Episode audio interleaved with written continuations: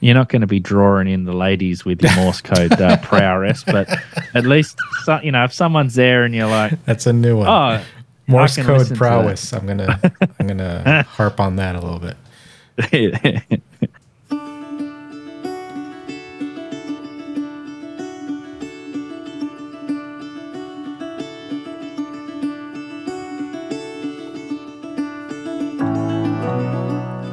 I'm Dennis Mojado, amateur radio call sign AD6DM, and this is the Hamdom Thoughts Podcast. This is a podcast about amateur radio, prepping, software, and tinkering. And here we are. We start season two of the Hamdom Thoughts series. I've been on quite a hiatus, and I'm sorry for that, but we're back. And I want to thank you for joining us once again today.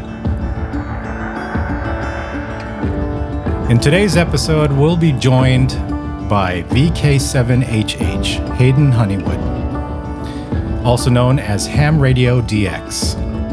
Hayden is an active ham in the land of Australia, with extensive outreach efforts to increase the number of hams in VK land. And he's known for also performing long marathon live streams on YouTube.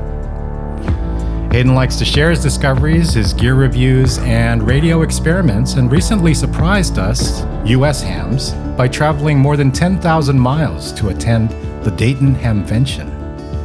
Let's get to know him more. Stay tuned.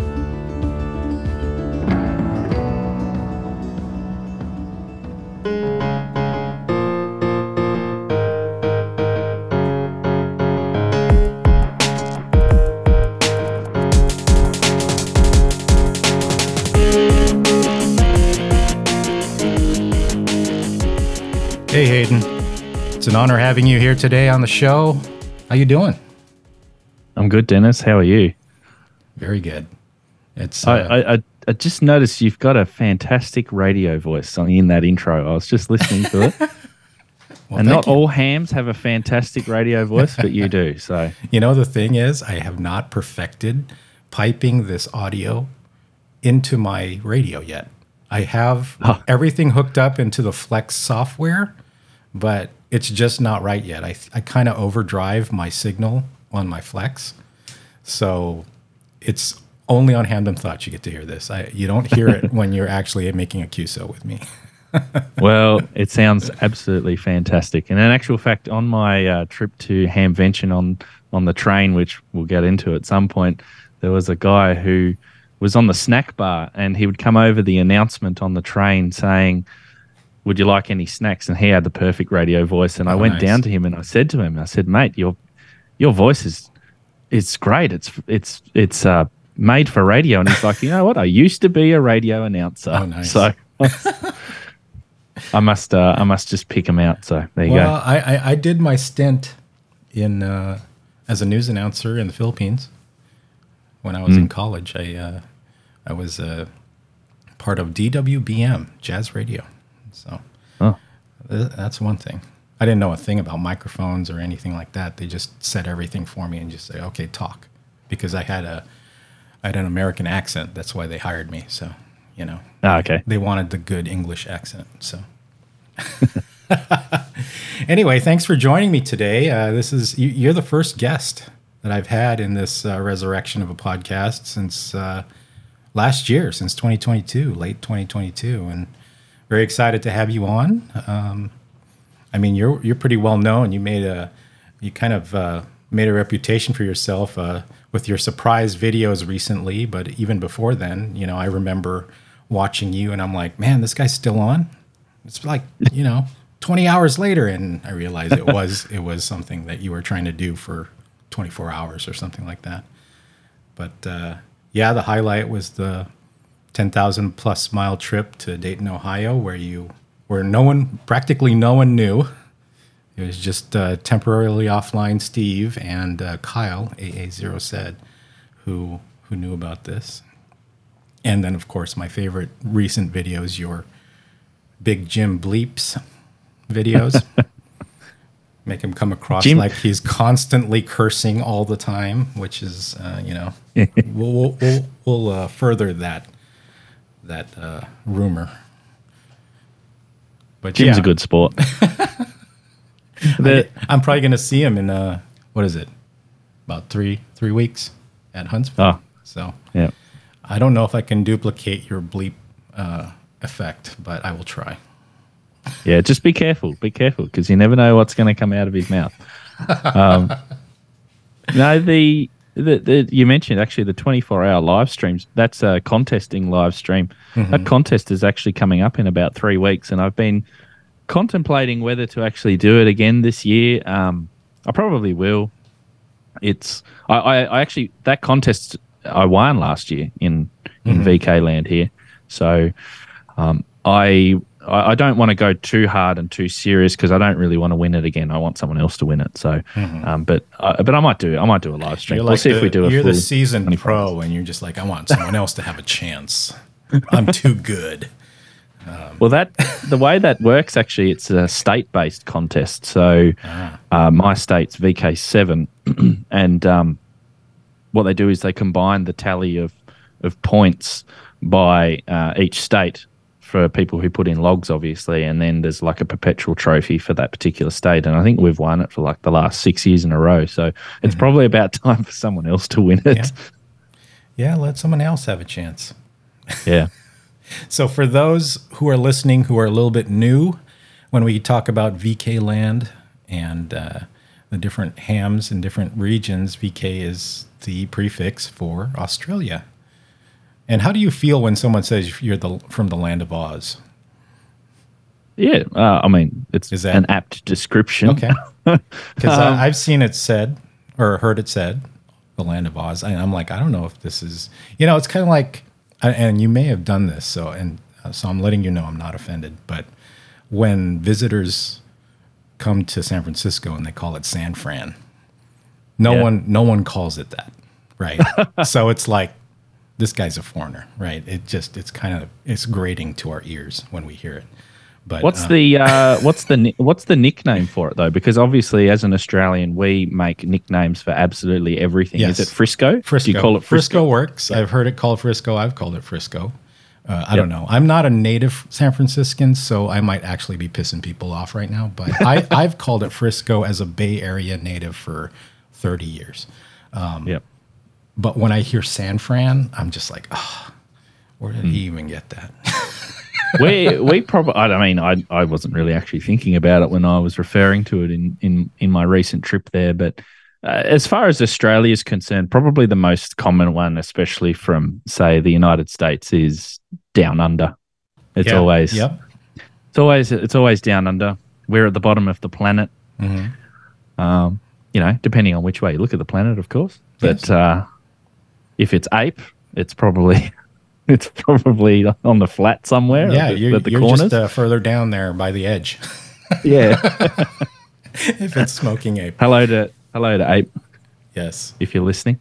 Um, but uh, but no, uh, Aussie land, uh, land of Oz, Australia. It's very it's very hard to offend us. So you know you can call it whatever you want. So right. convict land, just the land of the sure that, uh, convicts. I, I, I I've called it Oz many times. I have relatives in the in the Brisbane area and also in Sydney, mm-hmm. and so yep. Um, I've called they're my I say they're my Oz relatives or my rellies, as you would say. Release, yeah, yep. We put we we put S on the end of everything, like in Macca's and Yep. you know all sorts of things. So mm. So why don't you tell us a little bit about yourself? I mean, uh, you know, you're one of the rare hams in Australia. If you look at the numbers, there's like tens of thousands there versus the hundreds of thousands in in the U.S.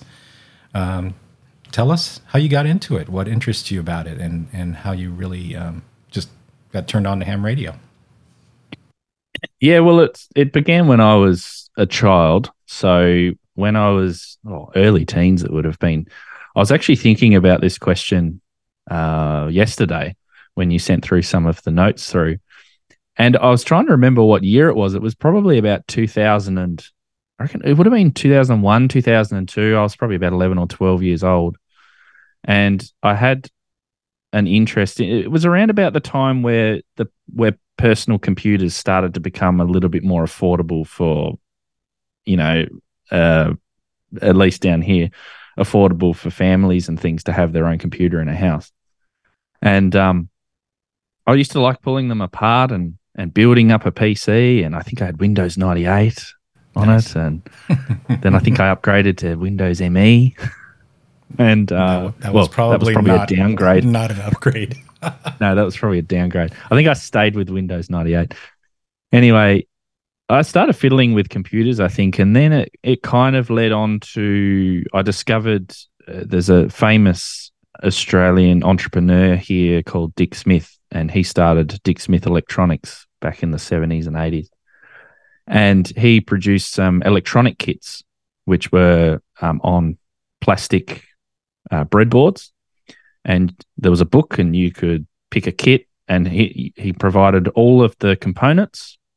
And this is mind you this is a he he had chain store like large stores chain stores all around australia. So it was very easy to get access to these and we would put these kits together and you could build stuff and i started doing that and tinkering and then he had a, a second version which was a soldering version and i made some some soldered up some boards there so i started with that and one of the kits in that was a CB, uh, 27 megahertz CB AM receiver. And I remember making it and it didn't work. I didn't hear anyone. It didn't work. I thought, oh, I've built it wrong or something like that. And I never really got, I never really went back to it. But I built a crystal set. That was another one and that worked fine. Mm-hmm. And so I started tinkering with with these, you know, with electronics and stuff, and got a basic understanding. And then one day, I didn't even realize it. I'd, I'd never known about this until one day I was visiting one of my uncles who lives a couple of hours away. And he had on his desk this day a Kenwood TS 120V radio. And I said to him, I said, Whoa, what's that? that that's interesting and he said, "Put put the headphones on and tune around." And I, I, I can vividly remember this is so I can actually vividly remember my first interaction with amateur radio. This is in two thousand and four, I think, and I remember tuning around on twenty meters and hearing British stations, UK, and and and on twenty meters on fourteen megs, and I, I was just you know I was hooked from that stage onwards, you know. Mm-hmm yeah. And then I and, and then I discovered that not only that uncle, but then I had my dad's brother, my another uncle, he was also a ham radio operator. And then I'd learnt that actually it's it kind of runs in our family a little bit. Ah. So so that from that point forward, I was I was hooked and took my license, passed my license, uh, got hundred percent on the test, which was back in when I was thirteen. Nice. And uh, I was just starting high school and just never really lost the nice the drive well, for it. I suppose it, it, sounds like you're a youngin. You're talking about early 2000s, and you were that young. Um, and well, you kind of lucked now, out. So it's been a while ago. Yeah, you lucked out having uh, hams in the family. They just kind of usher you into this fantastic hobby of ours. So that's pretty cool. And uh, you say you got 100% on your test. Uh, can you tell us a little bit? Like, I'm sure I've seen before some streams about that talk about the process for getting licensed outside of the US, but I, I can't remember it. Um, can you tell me what it's like uh, becoming an am- amateur radio operator in, in Australia? So, when I passed my exam, uh, back in my day, when I passed my back exam, in my day, yeah.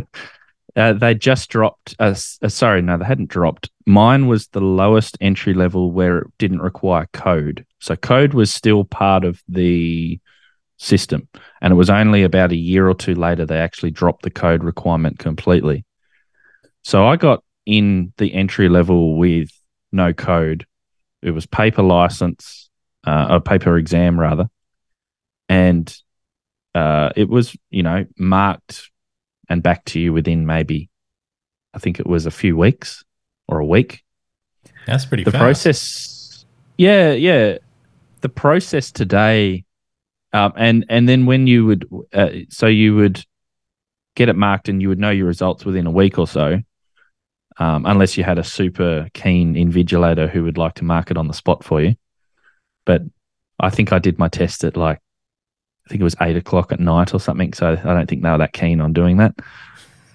uh, but when I, uh, so it was about a week or so, I think it was. And then it was probably another two weeks for the regulator, so the FCC's equivalent, which is the ACMA here in Australia, for them to issue you with a license. So fast forward to today, and it's actually interesting because there is some movement in changes in how they are dealing with amateur radio licensing and exams and the processes here. At the moment, it's done by a uh, registered training organisation uh, called the Australian Maritime College, and they're not associated with amateur radio as we would think. They're not like a amateur club or anything like that. They're just a, a standalone entity and they uh, organise the syllabus and organise the uh, exams to be distributed to invigilators and mark them and do call sign recommendations and all of that sort of thing. And there's been a little bit of, I suppose, friction in the VK community around it. One is it costs a lot of money. So if you're starting out doing your first exam and you've never part you've never been a ham before and you just you know you you want to get started there's several different processes. It's about $200 to to to go from unlicensed to wow. a, a, license in your that hand. is, uh, that's prohibitive and i mean if that were happening here i think we'd have a lot less hams. We have a theory portion we have a practical portion as well. So the practical portion you only do once, and you do it with the invigilator in the room. So they basically, uh, you know, op- the basics of operating a radio, dialing up, say, a IRLP node, or make a contact, or something like that. Mm-hmm. And then there's also a regulations portion. So they don't mix the theory and the regulations in as well. And you only have to do the practice and the regulations once. So um, when you upgrade, it doesn't cost you as much because you're just paying for the theory portion. anyway, the Australian Maritime College, they recently announced in May that they're not going to renew the deed that they have to deliver these services because they're delivering them on behalf of the regulator. So the regulator, the ACMA, Australian Communications and Media Authority, they've decided to take that themselves and to give, I, I suppose, there's a lot there's it's still a lot in process like there's there hasn't been a lot of decisions made but it sounds like they're wanting to give it back over to amateurs to organize a little bit similar to the system that you have over there in the United States which I'm a little bit hopeful and a couple of others of us are a little bit hopeful that it reduces the costs down a little bit and also gives us a little bit more flexibility in doing online exams uh, marking, you know, instant results, that sort of so thing. We, because so right had, now it's it's still in person paper exams. There's no remote.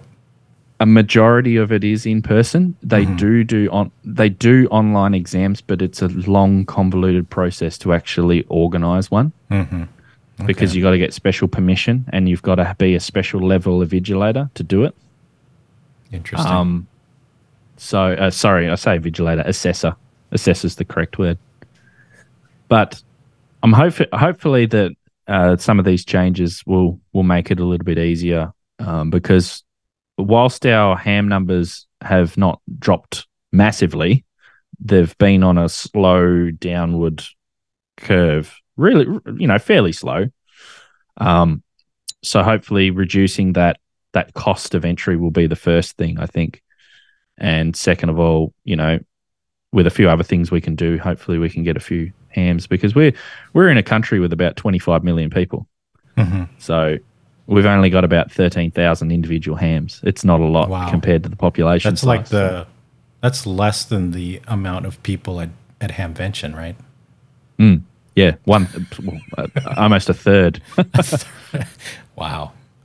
Um, so you're you talk actually, about this. now that you've actually now that you've said it that way, I've now that's just blown my mind about how many hams are in Australia yeah. because at yeah. Hamvention, you know, being there. Yeah. Wow. Okay. I don't know how many are going to be at Huntsville. It's, uh, but uh, it's probably going to be more than the hams in in Australia as well. Great. I've got a lot of work to do. yes. um, so you, you talk about the, the being a new ham and it being costly uh, to get started. But what are I mean, are there similar class levels? So we have you know technician, general, and advanced or uh, extra. We used to have five. We used to have novice, no, novice before technician, and we used to have advanced in between general and extra. But how does that work out? How do you how do you upgrade and become the most elite kind of ham in, in Australia? we used to have actually five classes of license as well, and then they simplified it and consolidated them to, into three. So the entry level license is foundation, which is we kind of stole that idea from the UK. They've also got the foundation license. It's got almost the exact same privileges 10 watts, uh, HF, some HF bands, 80 meters, 40 meters, 15 and 10, I think, uh, two meters and 70 centimeters. So that differs a little bit compared to your technician because your technician only allows a certain portion of 10 meters and then you've got everything above. Yeah.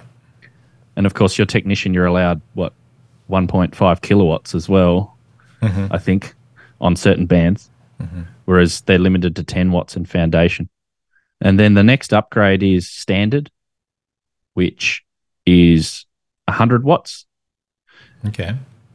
The, the, actually, sorry, before I forget, so the foundation and technician, it's probably easier to get your foundation license than your technician mm-hmm. uh, because I've been through that process. The standard is the equivalent of your general. And I think that there's quite actually a, a large jump in knowledge required to jump from foundation to, to standard. The standard license allows you 100 watts, a couple of extra bands. I think you get you get full six meter access now. You get uh, 20 meters, and there's a few, I'm trying to remember. There's a couple of other bands as well. And then the next upgrade process is advanced, which is the highest level, which is uh, the one I've got, and it's the equivalent to the extra. And again, that's another uh, another leap up. And some people say that it's not a a big difference between standard and advanced as far as the study goes. Uh, but I'm I'm not too sure about that. I think that it's it's quite a jump. Um, so yeah, we've we've got the three levels of license. Uh, at the moment, numbers foundation is on the way up. Like there's lots and lots of mm-hmm. foundation mm-hmm. licensees coming in, which is fantastic to see. Standards are pretty much plateauing, maybe going down just a little bit, but not a, a an awful lot. And then our highest amount of licensees are advanced licensees, and they're declining, and they're declining relatively quickly. Mm-hmm which I put down to a lot of the older hams, which are unfortunately becoming silent keys, mm-hmm. and no one sort of upgrading to, yeah. to fill in those voids. So there have been a lot of hams here, even popular ones, that stuck around in general for a very long time and didn't move to extra until fairly recently. So I I was like I was on a testing frenzy. So I, I, I got licensed in 99 and then just did nothing with it for a long time. And then when I was interested again in the hobby and started thinking about HF, I, I was like, I'm just going straight for the top. I, am not even to, you know, I, I tried general. I, I, I passed my exam. I tried uh, once, you know, to, I, uh, when I took my general, I tried to also get my extra at the same time. And but I wasn't prepared for it, so I failed miserably. I think I got like 50% or something like that. So I studied hardcore for like a month and then took it again and uh, was extra. So I spent very little time as a general. Yeah, it sounds fairly similar. It's very interesting to hear your wattage limitations per class. It's it's uh, that's uh, new to me. It's like as soon as we get the privileges, just you can go full legal limit as soon as you got that band, right? More power.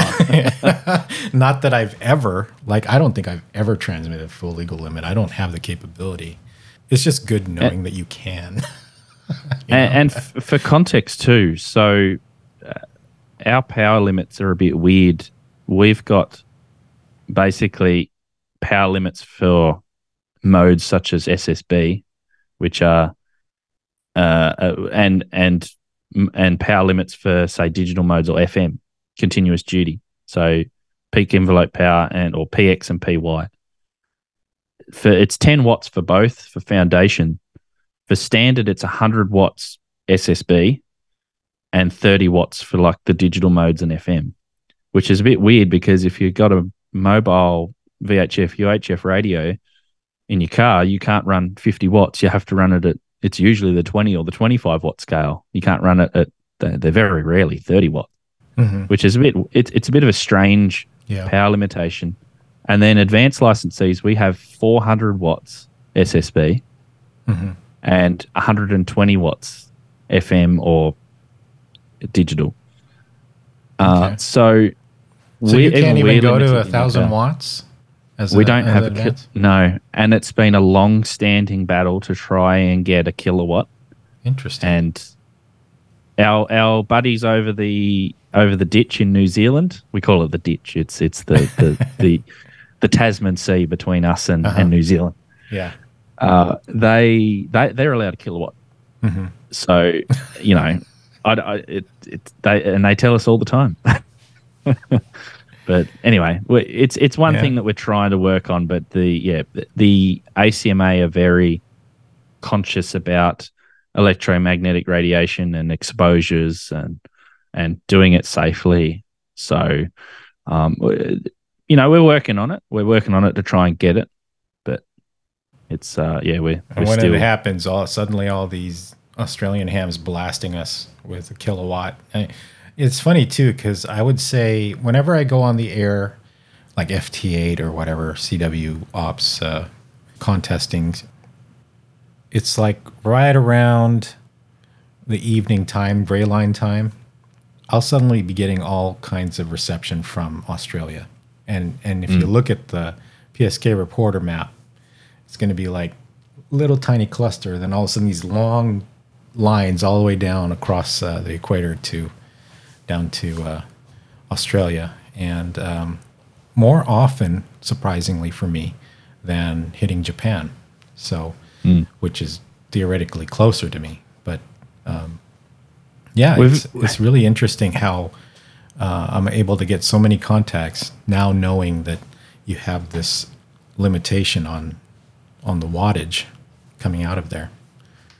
Yeah, having a look a little while ago, there we we put in a request to uh, when I say we, the amateur community, put in a request to the Australian Communications and Media Authority about upgrading to a kilowatt, and one of the things that we highlighted was is how other countries are allowed higher power level limits, which Australia is actually a fair way behind all of the rest of these countries. Excuse me, and um, whilst that might not sound like like 400 watts, it's still a lot of power. Yeah. But when you compare it to DXs who, you know, hardcore DXs who are running one and a half kilowatts, if we hear a station that's running one and a half kilowatts, they're running almost 6 dB more power than what we are. Yeah. And if they're on the fringes of reception, if we can only just copy, there's no way that you're going to be able to copy us with our 400 watts and obviously the extra distance and you know because we're pretty much in the middle of nowhere down here uh, we need as much power as we can get. So yeah, exactly. um, well, it, that, it, does make it does make a big difference. Yeah it, it also makes any australia context that much more special i would say. Yeah. Because oh, i mean we'll, we'll take power. it yeah. We'll take being called special sure. So you said you hinted that you went through the process here in the us and you are also known as KD9SSB in the US. Can you tell us the, your experience with the US testing process and, and compare it to how? Yeah, I mean, I know there's kind of different because you were very young when you got your your foundation license, but uh, going through it here, uh, what were your experiences? Uh, well, uh, by the way, that call sign's not a vanity call sign. That's the call sign that was issued by That's the FCC. Excellent. Just that is just straight like, off the bat. That is a great, and it's one of like you lucked out on that I, one. I don't know how many people have ever had this before, where they get that issued, they get a call sign issued, and they're like, "I'm never changing that," and that's one of those ones. It's like, nah, it's perfect. I couldn't think of a no, better you see that call sign. I thought it was a vanity call. The Yeah. moment I saw it, I thought, okay, Hayden is trying to say something here. Um, but no, so I, I did the the the process, and it's like chalk and cheese. It's fantastic. The US process. When I passed my technician license, I was actually uh, I, I did the test through an Australian um, uh, testing. Um, I'm trying trying to think of the word. It's not company. Australian testing um, examiner, volunteer examiners VEs, Australia. right? yeah, the VEs. That's it. Yeah. And so they've they're licensed extras, and they've got permission from the FCC to do the remote exams, uh, etc. So they they did that, and it was all done remotely on Zoom because I'm and, and I mean we're we're all in the same country, but I did it here on Zoom, and we logged into Ham Study, went through the what is it exam tools? Sorry, Mhm, went mhm. through the went through the test, marked instantly, told me whether I'd passed. Excellent. And then the next step was okay, do your general because you get a free crack at it. Which Yep. when in this country you don't get the option to have a free upgrade. If you want to do the next test, you have to pay for it. Which, you know, it doesn't really make much sense because if you're there, you may as well have a go. Yep. And I think I, I again I was in the same boat. I didn't study for my general. I was just wanting the technician to get it, to get the foot in the door, and I think I failed it by a few percent, which really bummed me out a little bit because a, a lot of the stuff was regulations. Because some of your regulations are a bit like I think one one is how high can your tower be or something. You know, in air before you have to lo- notify the FAA, and it's like 200 feet or something like that. I think is the correct answer. And I'm like, well, that makes no sense to me whatsoever. But you know, it's those kind of questions that I got wrong. And Yeah. then I just bef- so just before Hamvention, a couple of months beforehand, I asked Steve, temporary offline Steve, I said, Hey, so I'm coming over and I want to operate HF when I come over. And he's like, Well, you're going to have to get your general. And I said, Yes, that's what I want to do. And anyway, he reached out to Steve, KO4AFL, and uh, Caitlin, KD9 WHO, the Who. And through GLAARG, I sat again on Zoom for general and passed that and had a crack at the extra. I actually got more. I actually, I, I I got a higher marking on my extra than I expected for no study, so that was Nice. that was all right. I didn't pass it, but uh, I got general, and then I come over and I actually didn't operate HF at all. So, um, so that was that was interesting. But, you anyway, could I'll- have. I, I could have. I could have. Uh, I, Steve and I were going to do a POTA, but we were just we were making a beeline for yeah. for for, for Ohio. So, but no, the the process was really simple, really easy, and I think that it's something we could definitely learn from here. Uh, if we if we can do online exams the way that you guys do them, it's going to benefit, be a massive, massive benefit. Yeah, I got to hand it to Steve KO uh, KO4 AFL, right? That's his call sign, and he's he's the one who really um, opened my eyes to the whole remote testing scene. And I interviewed him uh, some time ago, but I thought it was really cool how they were expanding that and and and really making it accessible to so many people. And um, you know, I even It- I because I I have the VE I have the card that says I'm a VE and I was like yeah I want to join in but then I joined the Discord and and haven't done any remote sessions yet but I do I still want to do it. I still want to be part of it. There's there's a set of trainings that you need to go through and watch a bunch of videos of how they go through it and um, yeah there's something about doing that too where I guess you're supposed to make sure that they don't have any cheat sheets or any Google open or anything like that. They're supposed to. I I, I don't remember how they do that, but um, you basically have to show where you're at. Yeah, and show that I even had to show the roof because someone Ah. apparently once had the answers on the roof and kept looking at the roof. Put some uh, notes mean- on the ceiling. That's that's a good one. Yeah, but I mean, the f- and this is I'm not sure if this is actually a requirement, but the first time that I sat mine with the with the VEA here in Australia, they got us to set up not only our webcam but another phone camera. Ah, so we just joined Zoom with a second session on our phone that just looked at a different angle at the keyboard Mhm. and just had like a wide shot of the room. Just make sure you're Which- not typing anything Yeah. in while you're answering. Yep. Or So got a sheet of paper or something with the answers off to the side. Hey, you know that's a good idea. Actually, I'm going to use that the next time I interview someone for my company. the, but the other thing is, is the question pool's so large. Like, I mean, how are you going to get every single answer on there as well? Uh, I mean, I mean, people could, pro- uh, you could probably cheat, yeah, but yeah. I mean, there's there's a lot of questions to actually write down and to to try and find the answers if you wanted Mm-hmm. To if go, you're, uh, go through that. going for extra. There's so Yeah. many questions in that Yeah, question pool. but but yeah, the, the the the testing is so easy. And actually, speaking of Steve, I- probably the thing that did bum me out the most was when I come over to Hamvention was this that, and not telling anyone was the fact that Steve wasn't there, and I didn't tell him uh, that I was coming because I I met obviously I met To Steve and I met Caitlin, and I said th- you know thank you for for doing my general test, but I wanted to thank Steve as well because because he was part of that and I wasn't able to do it in person because he wasn't at Hamvention and uh, there was a few others too who I didn't meet as well and obviously they didn't know I was coming but maybe in the next couple of years we might be able to come back and well, and say hello he'll hear this podcast.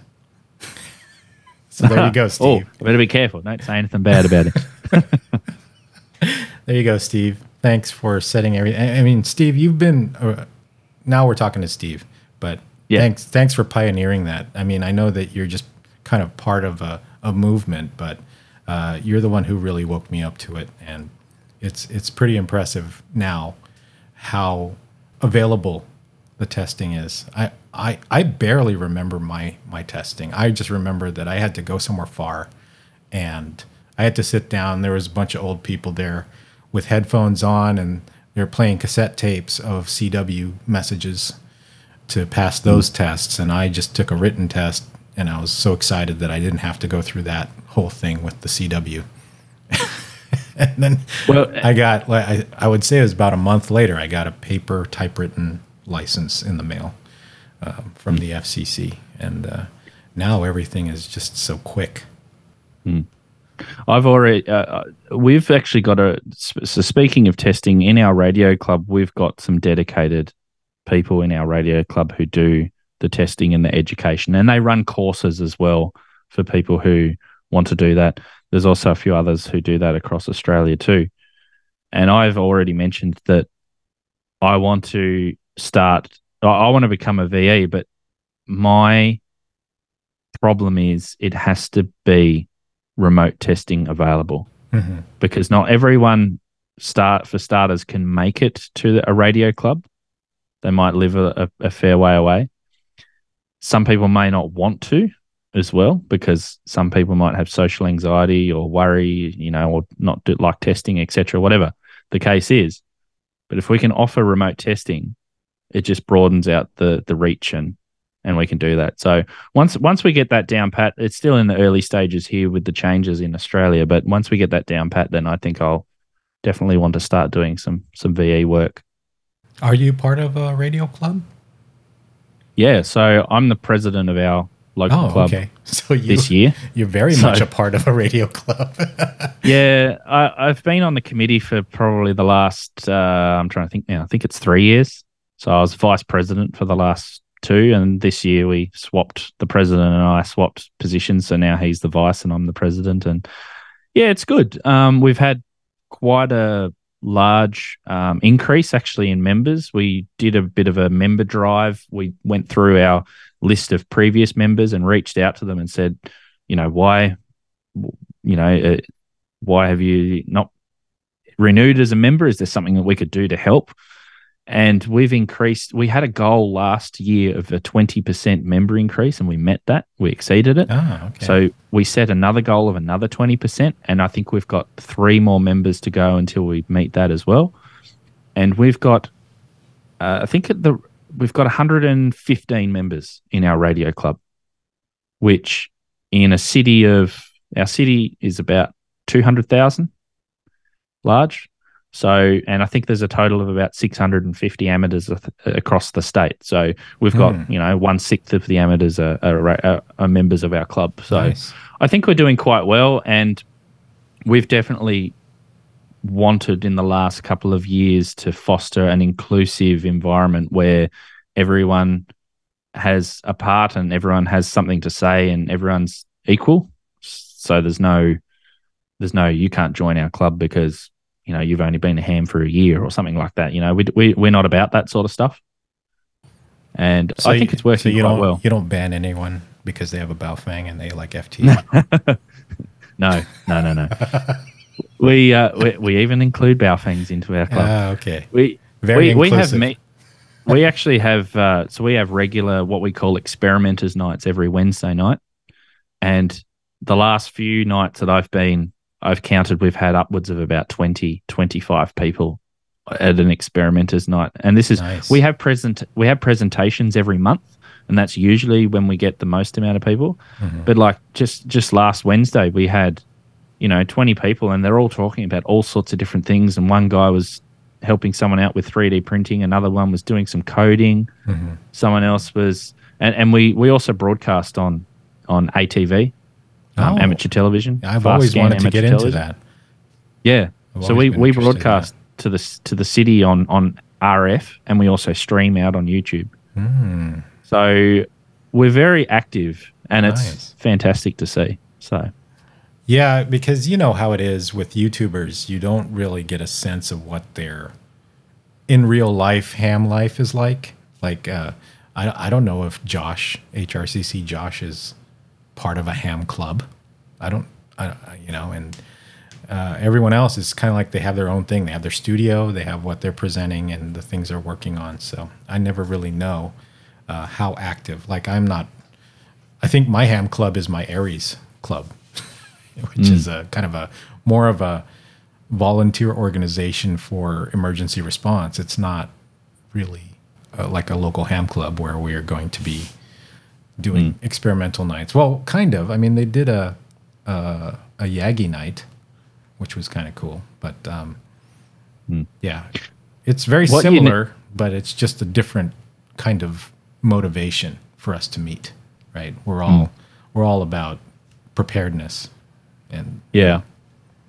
What what we need in clubs these days, and if anyone who's listening gets anything out of this uh, this episode, it's probably this is that I've heard a lot of people that say, I'm not interested in joining a club because of XYZ. And we need to change that mentality because I think getting a bunch of people, which we are, hams together who have a common interests in radio or experimenting or whatever we're interested in, it fosters a great community.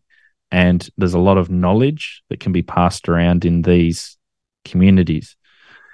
And sometimes it just requires the right people. When I say right people, the people that are doing people that are going to actually push forward and and and do stuff, not just sort of sit back and let everyone else do it.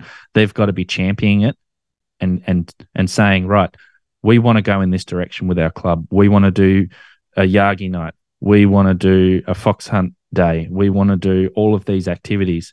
Someone to actually organize or people to organize it and I guess the best thing to do is that if you're in a club already and you feel like it's not going the direction that it should be going, then reach out for the positions on committees and decision boards and things like that, because you can make a change towards getting a better radio club. You can start to push and champion these.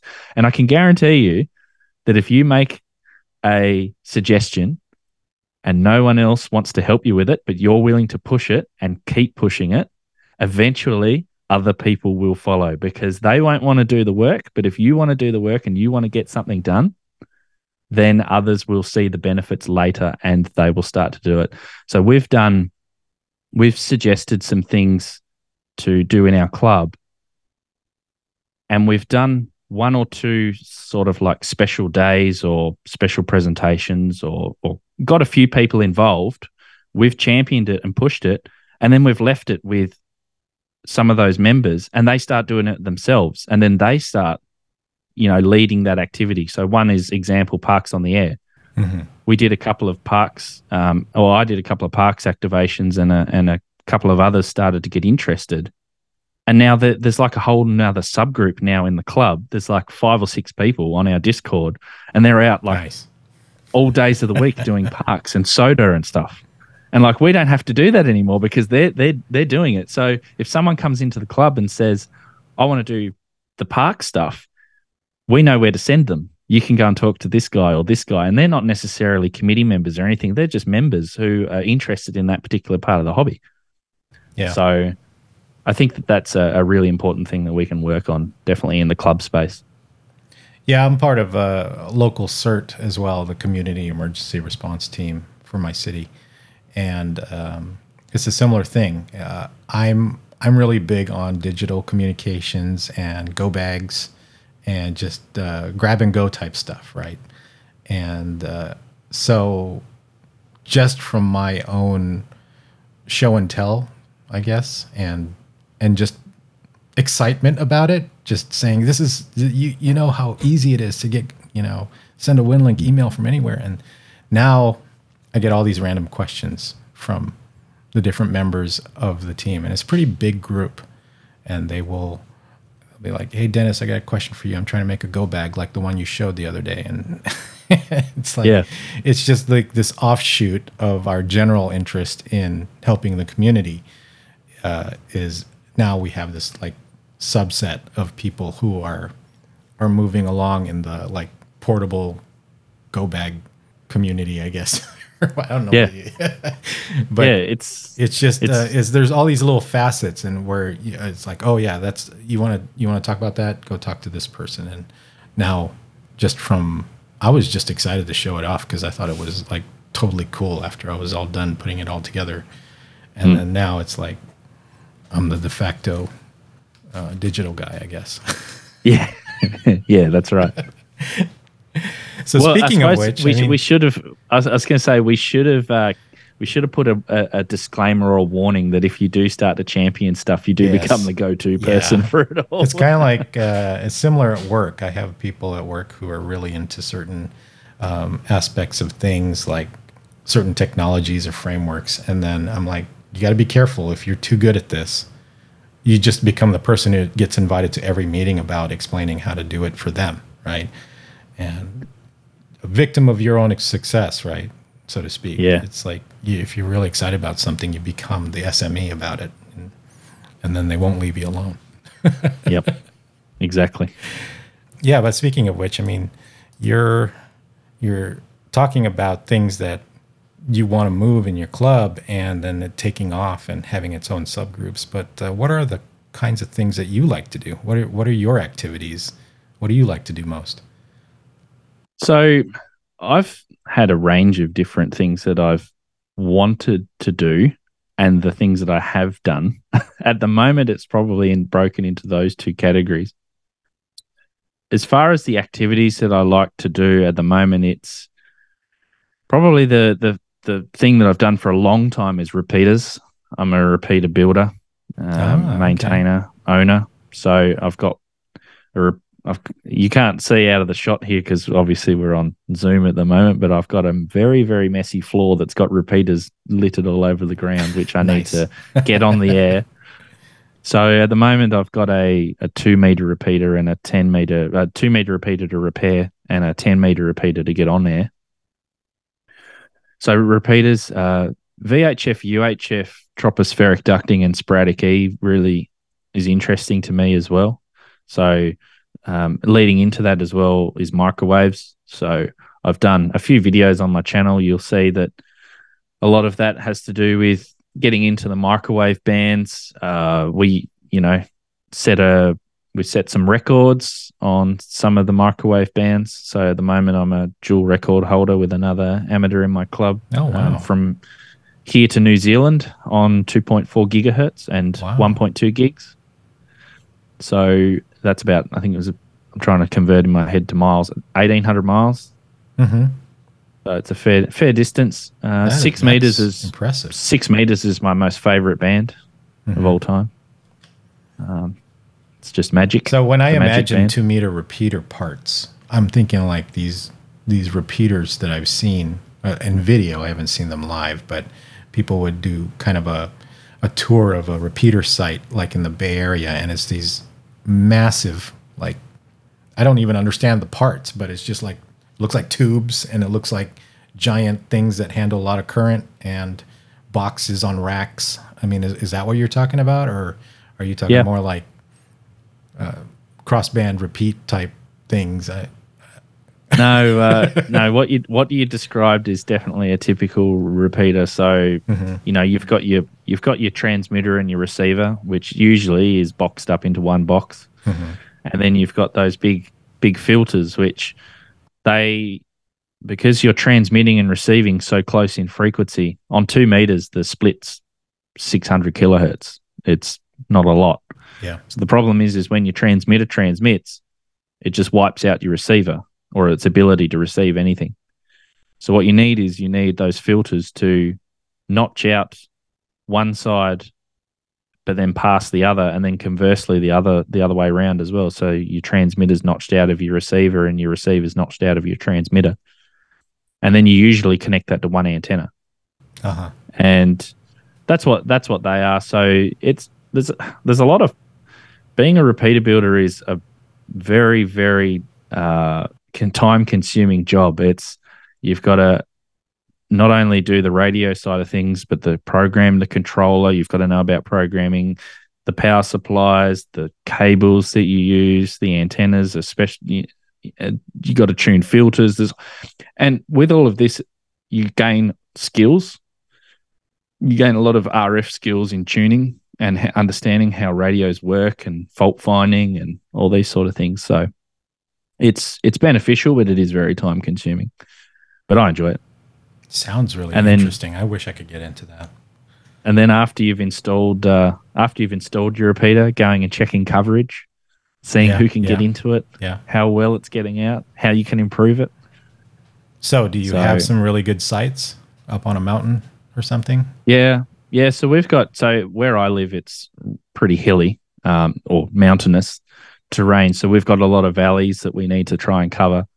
And our repeater system is a little bit different. It's actually a voted simulcast system. So it's got multiple receivers all on the same frequency that vote on which one you're getting into the best. And then it sends those to multiple transmitters on the same frequency as well and they're all synchronized so that they don't interfere with one another and you basically run on one channel across the entire southern half of the state here and you wouldn't even know it so Nice. it works quite quite well And so, what's your shack like?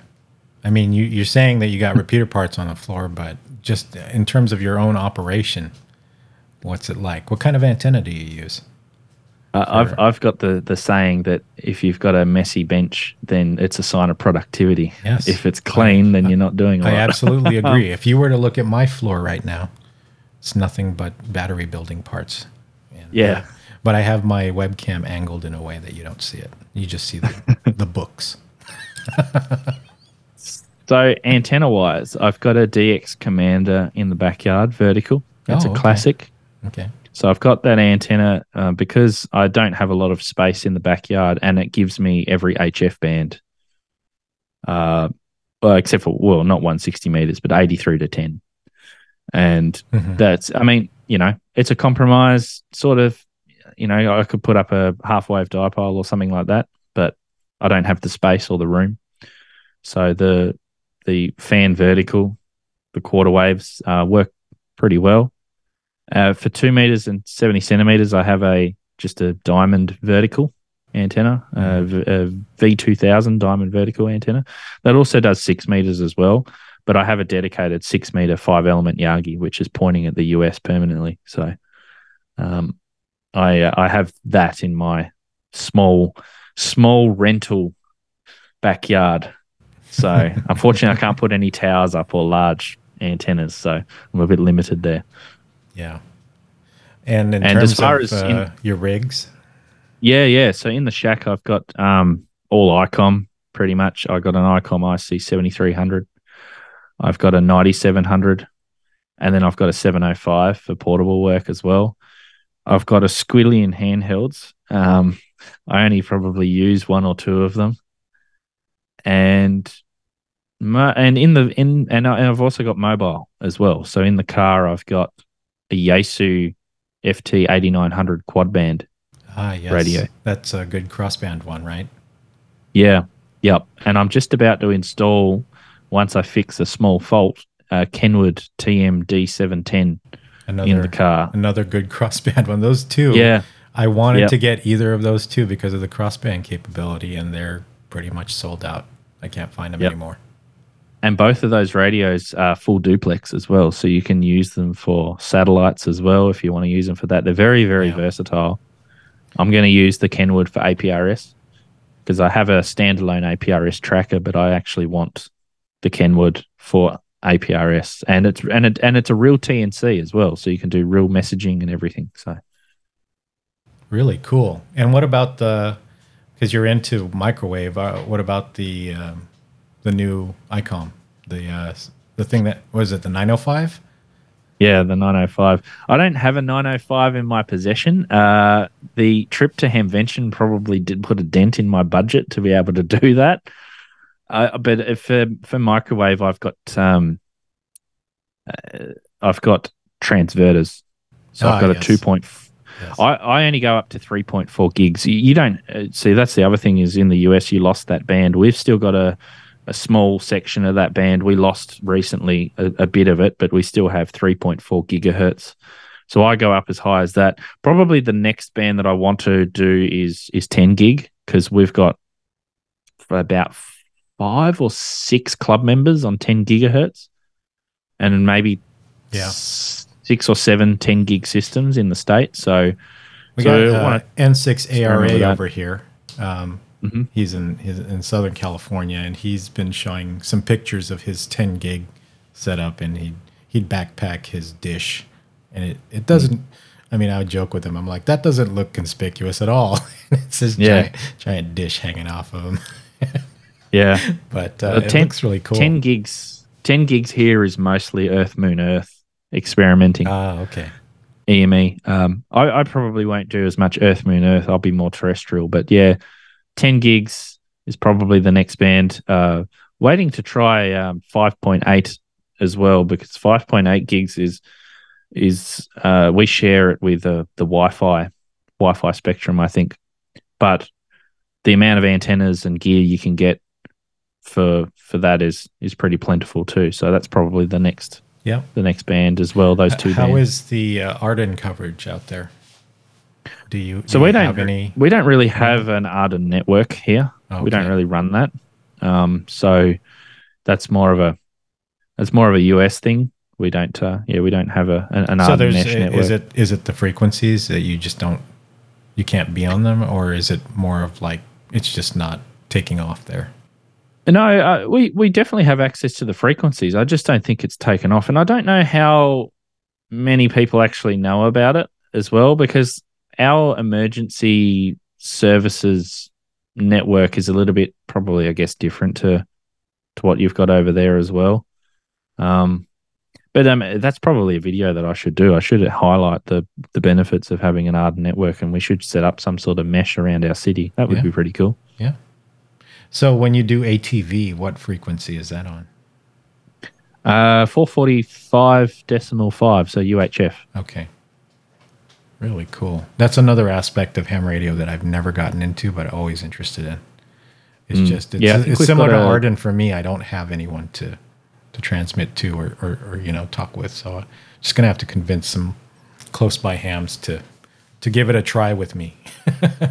I think we've got a 20 watt transmitter, I want to say, and anyone who's in the city, because it's where our club rooms is, is pretty central, centrally located in the middle of our city. Uh, if if anyone's nearby, they can tune in using their their TV. There are some restrictions. I think some televisions are a bit funny about the frequency that it's on. I, I think they exclude the band or something like that. But others are they just they do scan over it, and you can watch um, you can watch it on on the uh, on, so on just cool. a regular TV or set top box. So You're like, yeah, check out what I'm what I'm watching on YouTube right now. Just tune into Yeah. my ATV channel. yeah. We're we're that. trying to uh, upgrade our systems. We've just moved over from I think some composite equipment to SDI, and we've upgraded some cameras. And I I think we're looking at we're going to start transmitting in uh, full HD soon. Nice. So we're doing a bit of uh, yeah doing a bit of experimenta- experimentation cool. there. So So that segues into my next question about projects. What are you working on? I mean, in your background right now, the, the listeners can't see it, but you have this uh, oscilloscope, it looks like, in the shadows there. And uh, it looks like a parts bin of some kind. You have all kinds of parts and stuff. Oh, there we go. You just turned on the light there. just turn on the light. So But, that's uh, actually a service monitor that I just purchased. Oh, that is an RF service monitor to do my tuning for repeater building. ah, It okay. tunes receivers, transmitters, filters. So I've got that, which is yeah, just a recent purchase. Uh, some of the other projects that I've got on at the moment uh, is again the repeater stuff. That's been a long-standing one. Uh, the the repeater I should mention too. It's based on All Star. So Oh, okay. uh, so all all stars not just uh, nodes that link together. It's also a full fully functioning repeater system, and that's where the voting and simulcasting is. It's also built into All Star too. So there's a couple of changes that I need to do with that. Uh, some other projects though that I'm doing or been experimenting with is uh, finally getting onto digital mode. So I've been experimenting with DMR, and yeah, your most D-Star. uh, recent video, right? yeah, You're talking about. And or was it the most recent one? I was looking at your channel just this morning. Yeah, and I've also got a FT5, which I got from Hamvention, which I still haven't got out of the box yet. Uh, I want to get that on YSF as well. oh so, no, your, your most recent video is about Elon Musk. oh yeah, yeah, that's uh, that was a that was a an interesting one, but yeah, the the most one of the most recent videos is about uh, DMR. So I've been experimenting with that, and I've got a little MM DVM hotspot, which I want to do a Pi-Star hotspot. Yep. So we're going to do that. And as far as personal projects, though, probably the main one, and I, I really, really want to get to it. So it's learning CW because I got a, I got a new, I got a key. Ah, I got my, I got my first Morse key, and of course, no one can see this at home, it's but Dennis is appreciating printed. that. Uh, 3D it says printed, uh, CWMorse.us 3D printed Yes. key. Yep. Has little adjustment uh, screws on each side and looks like a hex wrench sticking out the back. Or is that the? Yeah. Yeah. Hex wrench. Yeah. for adjusting. So I I want to learn Morse, and it's isn't it funny? Years ago, when Morse was a requirement, no one wanted to do it because it was a barrier. Exactly. Now it's become like this awesome thing that everyone wants to learn. Exactly, exactly. It's kind of like Because, me in, in yeah. English class. When I was in in high school, I hated English classes. Like we'd have to read these novels, and I'm like, "Ah, this is the worst. And then now, Thou I can't, I can't get enough of books. I, I I love all of that stuff. Even the stuff we we read in high school that I hated, I am now revisiting, and I'm like, these books are awesome. Mm. It's just a whole different thing when it's not mandated for, Yeah, for you exactly. to get something. Yeah. So yeah, Morse Morse is and funny enough, again, going back to what we spoke about in the club, we've got now four, three, four, five of us who are all wanting to learn Morse, and I'm quite a bit behind them now, but uh, I'm going to hook this up to That's the pretty good. Now you got radio a little, and do some little bit of peer pressure. yeah, exactly. You can't just say I'm going to do it and then kind of lose your motivation individually. You're going to have a bunch of people that are like, "Hey, what's going on? Where, how's your progress on that?" And Yeah, that's exactly. how I get most anything done. Is I, I just join a group of people, then I get peer pressured into finishing what I started. yeah, positive positive peer pressure. Yep. So Well, um, cool. Yeah, but uh, but yeah, learning learning Morse code that's that's high on the list, and there, there's all sorts of different projects and video ideas and things. I just need to find the time to do them. That's the main barrier at the moment. the CW push is is that motivated by SOTA? Is that just general? You just feel like you're you need to start participating in that that kind of contest or kind of QSO? What what's driving that? I think I don't know. It's I don't think it's anything in particular. I think it's just I want I, I want to learn it. Uh, when I was in school, we had foreign language classes as well. So you mentioned about the English class. So we had Japanese and we had German, and I wasn't interested in any of that when I was a kid about learning another language. And now I kind of see Morse code as a language, and I kind of see it as a bit of a challenge. And I think if you challenge yourself in amateur radio, you get more out of it than if you're just sort of sitting back and you're taking it easy, sort of thing. So I want to challenge myself, and one of the biggest challenges is is learning Morse, and that's I think that's what the driver is. It's not necessarily that I want to use it for SOTA or I just want to use it. I think my ideal scenario would be I can sit down at the radio, tune into some Morse or some CW on the air, and I can sit there and I can just decode it and I can just be like, oh, by ear, the guy's VK2, what XYZ? Uh, oh, he just sent that guy five nine, uh, and you know, because that would be that. That's where I want to get to. And yeah, my favorite long, is long way, but yeah, when I hear Morse code in like a movie or TV show. Yeah, and, and then I just tell my family what. Oh, they just said this. You know, like yeah, like oh really? Yeah. When no one Yeah. is even paying attention, they didn't even know Morse code just happened. But yeah, to us, your ear is tuned to it. You start hearing these beeps. You're like, oh wait, let me let me head copy this now. Uh, you know. It would be a it, it there would be a coolness factor, I suppose. I mean, you're not going to be you're not going to be drawing in the ladies with your Morse code uh, prowess, but at least so, you know if someone's there and you're like, that's a new one. oh, Morse code to prowess. I'm gonna I'm gonna harp on that a little bit. Yeah. yeah, no guarantees, but I mean, hey, who knows? It might impress someone. So Yeah. So you kind of answered my question about what do you wish you could get more into because you're talking about learning Morse. Are there any other things in ham radio that, uh, like you've just reminded me about ATV? Like I completely forgot about that. From Pacificon last year, I saw an ATV feed, and I'm like, I want to get into that, but then it just completely slipped my mind. So I mean, um, I'm gonna I'm gonna look into that again. So some people say, why would you want to get interested in ATV? Because we've got streaming, and even us, like we're on YouTube, and th- and we're not really No, doing that. but I was like that guy. What? Like even before when I was a before I was a ham, I bought one of those kits where you can build your own quarter or like 250 milliwatt FM broadcast station, right? Hmm. You just solder all these things together, and then you you tune a dial to wherever it's clear, and your block can listen to your radio station. And you plug in a Walkman and and play your radio station. So that the the idea of a ATV station, is I'll probably have zero audience, but just the fact that I could do that, that would be so awesome.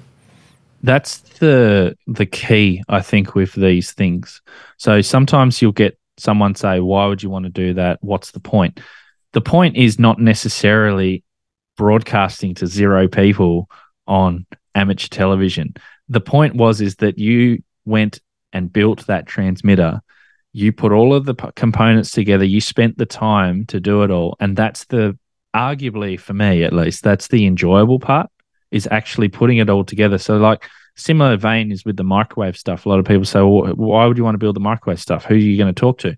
Well, it's not necessarily that. It's building the entire system up, and then when you get it to work and it's operational, and other people see that as well, and then they're like, "Oh, that's cool. I might." Try that and experiment with that too. And then all of a sudden, you've got someone else who's interested, and then someone else, and then the interest multiplies.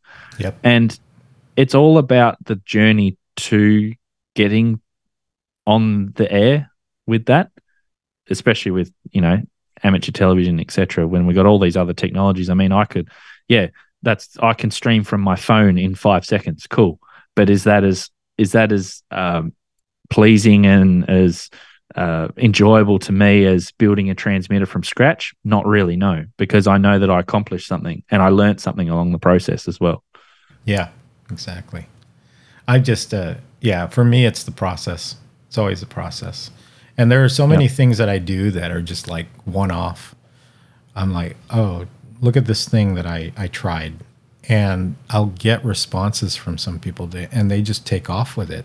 When I've already dropped the whole subject and I'm I'm like, oh, I tried that, it was cool. Now it's kind of boring. I'm, I'm not going to do it anymore. And then I'll hear from someone else. They'll email me or, or respond on Twitter and say, yeah, I, I saw that one thing that you built and, um, you know, I'm taking it a step further. And they have this really complex like extension of, of that concept. And I'm like, well, that's cool. You know, for me, it was just like a, a fairly expensive one-off, but I think through the hobby too, you progress through your interests as well, and you should definitely do that. So I'm. You mentioned about what other activities and things do I want to do. So I've just purchased an arrow antenna, and Ah, I'm going to start doing satellites again, Mhm. and that come off the back of. When I come back from Hamvention, Kyle AA0Z did some streams and did a video on him trying to work the ISS. yeah. And that's what I want to do. I want to start doing some satellite stuff, get some other people in the club to start doing some satellite stuff. And then because I I've done a little bit of that years ago. I decoded some some f- pictures from uh, amateur satellites and I've I've spoken via the repeater on the ISS and done packet radio on the ISS. But I want to revisit it again and I want to do it again. Um, so you might be interested in one aspect of the hobby, but sometimes you end up circling back to it some Yes. years later hmm and just revisiting it again. Your knowledge may have increased. You may want to try something di- slightly different. It's a bit like you mentioned about HF. Someone might have been got their tests, got a handheld, got on the air for maybe a month or two, and then let it lapse for five or six years, and then all of a sudden they come back with a little bit more knowledge and they get on HF because that's what they want to experiment with. So Yeah, and I just remembered a, a thought while back when you were talking about repeaters. Um, just to, I might edit this out because it's completely out of the blue, but uh, with re- two meter repeaters, there was a point in time that my ARES group, um, we were practicing sending images to each other um, using MT63 over the repeaters so that we could blanket the region, but still use our HF or not our, our VHF um, handhelds or mobile, and uh, some of it was uh, uh, what do you call that? Uh, acoustic coupling. No no cables. You just hold the HT up to um, Yep. up to the sound the maker.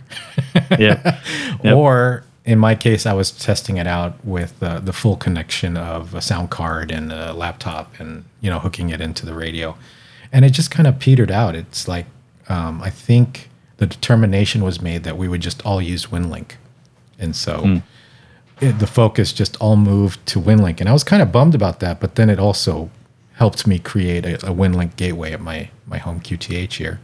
Um, but I was really excited about that whole aspect of FLDigi and and using repeaters to to kind of send uh, messages and images to each other. Um, it was Yep. a, a concept that I had not even thought of. Like you know, you you're when you're trying to send SSTV or, or whatever images to each other. Uh, there's a new one. I forget the name, but uh, it's like a, a texting app, Rattlegram. But uh, you know, it's acoustic coupling again. You just hold your phone up to the HT and you can send text to each other. But I don't know why that's not more prevalent. I hmm. wish that I wish that people would use repeaters more for digital. Well, actually, funny you mentioned that. So that's another thing that we do across our state is we use two link repeaters between the north and south of our state, and there's an SSTV net every Thursday night. So they're sending pictures every Thursday night over the Ah, okay. repeaters. So See, I would be so, yeah. into that. That would be so fun. that's uh, probably one of the newest. Oh, probably yeah, probably in the last twelve months they started doing that. So, and they get So- probably about I don't know six or seven on the net. So The thing is, with SSTV, it's just a bunch of memes, right? Is that what you're getting? Yeah, pretty well. no, so they so what we do is because we also have a broadcast every week, a news broadcast, which is regional news, and uh, every week it's summarized what images were sent over that net, and you know usually it's just people's you know, just random images or personal images or Mhm. whatever they decide that they want to send. So um, I'm not sure that the demographic is sort of meme, um, Okay. under, a meme demographic, but sure, we could. Uh, I we guess could I'm just too used to. Uh, I'm just used to Josh. All, all his memes Yeah. that were that came through at uh, SSTV. Josh is the meme ham ham god, I think. Yeah, it's like he's like the probably the central repository for everything. yeah, yeah, definitely. All right. Um, so, who are some of your uh, Elmers or ham radio inspirations? Probably the uh, the, the well, the first two would definitely be my um, uncle and or my uncles rather, because they you sort of started out the process. They were the the first ones when I was because I was you know pretty young, early teens. Uh, I got some help from the radio club to set up my first antenna, and they set up a Yagi at my house, much to the dismay of my father because they come along, installed this Yagi on the roof, and started drilling holes in the side of the wall, putting coax in. What are you doing? He was very understanding with Oh, it all, okay. though, so that was fine. But uh, so, so you know, so that was that was good uh, to to get that. As far as probably more along the lines of the channel and and ham radio uh, related, you know, on YouTube. There's probably uh, a, a couple, and the first one would be uh, I mentioned earlier was Dick Smith. He was a pretty big inspiration because of the way that um, he got people interested in electronics and into radio and all that sort of stuff. So if I never really got his kits and and learnt about it, and I actually I had the privilege of interviewing him on my channel, which was good a couple of years ago. He Oh. released an auto an autobiography. I haven't met him in person. I, I've spoken to because we did it over over streaming, but Mhm. I'd like to meet him in person one day. Um, he's uh he's obviously a big um, entrepreneur, philanthropist. Um, so his time is very, very, uh, very little. And uh, but yeah, I've, extended the invitation out to to him to come down to our radio club when he's when he's here, and he's a licensed amateur too. So he's call sign's VK2 DIK, and uh, so so he's probably one of the inspirations as far as directly with the YouTube stuff's concerned uh, Josh from Ham Radio Crash Course is, is one, and it was good to meet him for the first time uh, last year. And he, uh, I, I a couple of years ago when I started to to really think about doing the channel and putting a little bit more time into it, I asked him for some advice, and I was just to him, I was just a random person asking for advice, and Mhm. he took the he took the time out to give me some some valuable information and and say you know try this this and this. And and I really appreciated that. And I thanked him at Hamvention for that. And uh, he he completely he didn't even know. Like he just completely forgot about that. So so that was good um and then I guess the other person too is I mean there's plenty of people we're all good good friends good mates um in that community but and and I appreciate everyone. But the only other person that I'd probably put a shout out to is as far as Elmer's is um, Steve To, temporarily offline. Um, Steve and I pretty much talk every day on Discord, and Mhm. we're always bouncing ideas off each other and talking about stuff. And it was actually funny. Uh, so r- just recently, he attended his uh, he attended his um, daughter's wedding in Iowa, and uh, he put a video up of, of this on on his um, RV channel actually. And uh, I was talking to him, and I said to him, "Oh, we we're talking about um, you know families and stuff like that," and and he said, "Oh, you're you're a unofficial member of the To family anyway." So I thought that, that was rather, I was a bit taken aback by that. So I have to give him a little bit of a shout out for that. We've you know he he drove us all the way down to Hamvention and took out took his time out to do that and and uh and and and also too to, and also to Kyle as well. Kyle and he he uh it was fantastic to the, the help that he gave when I was over there and you know we we talk all the time. So those guys they're really great and, and they're probably my my inspirations my Elmer's in amateur radio. I loved watching Amongst- the the reveal video where you were where you showed up and you were hiding behind around the corner yeah and then yeah just kind of surprised everyone. at that area, and, Yeah, and the- just how everything played out. It's like you couldn't have scripted it better. It was like watching reality TV, because like you come up and you meet Jim, Big Jim, yeah. and he's just like, "Hey, uh, you know where we could stay tonight?" and suddenly there's this whole drama about the Airbnb being like Yep. evicted, and I was like, "Man."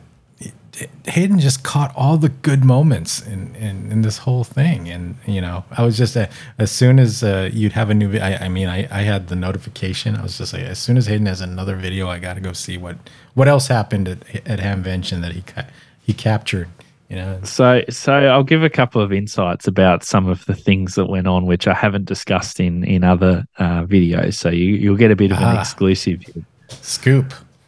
So we're driving down, and and T, we, so Kyle had planned out that day, and he planned. He'd even planned out what his speech was going to be. That's Oh. how organised he was. Nice. and anyway, we had a we had a leak. We had a bit of a leak. Someone found out that I was traveling over, and it was discussed. This was about a week or a couple of weeks before I traveled over, and I, I won't say who it was, but there was a, there was a bit of a leak. And of course, you know what happens when one person finds out? They can't keep it to themselves, can they? Which is completely fine, you know, whatever. I, I mean, I was excited to come over, and if, if it was the same situation, if someone was coming over here, I'd be super excited as well. And so we turned up, and of course, Jim had absolutely no clue. So that was that was a genuine, that was great reaction because he was just like, you know, what are you doing here? And that's where we kind of T, it was To's idea. We we come up with we come up with that we'll censor Jim for the whole week because in that in that particular moment, Jim did not realize that the camera was rolling and, Uh-huh, and dropped a uh-huh. couple of uh, couple of good ones. So we thought it would be we thought it'd be kind of funny to to you know, and and this is the thing about Hamvention too is when I come over, I wanted to show genuinely how much fun you can have. So everything that you see there was just that was just us in the moment having fun, and you don't need to hang out with us to have fun at Hamvention. The point is, is that if you can get, I mean, you can hang out with us if you want to, but the point is, is that if you go with a bunch of people, friends, another bunch of hams who you have you want to go with, you're going to have a great time. You're going to have the time of your life over there. You're going to have laughs. You're going to have so much fun. We had so much fun. And turning up at that Airbnb downstairs, and everyone, there was a couple of people that were like, they already knew. Ah, Uh, okay. Josh, Josh, Josh didn't know because I lied to Josh because yes. I had, I I, had, I kind of remember that you were saying something like you weren't. I, I, I don't know. It's vague to me, but it's like he's like, "Are you going?" or something like that, and you're like, So back in January, Yeah. I discussed with Josh because I said to him, I said, "You're going to Hamvention, right, Josh?" This is back in January. I said, "You're going to Hamvention," and he's like, "Yeah." And I'm like, "I'm not sure what I'm going to do, whether I should come over." I was looking at going through LA. So if I went through LA, would I be able to piggyback on with you, and you know, we could go over there and travel together? And he's like, "Yeah, yeah, yeah, that's fine." So anyway, I went went all quiet and then I started talking to Kyle and we hatched this plan to go over and I changed my schedules.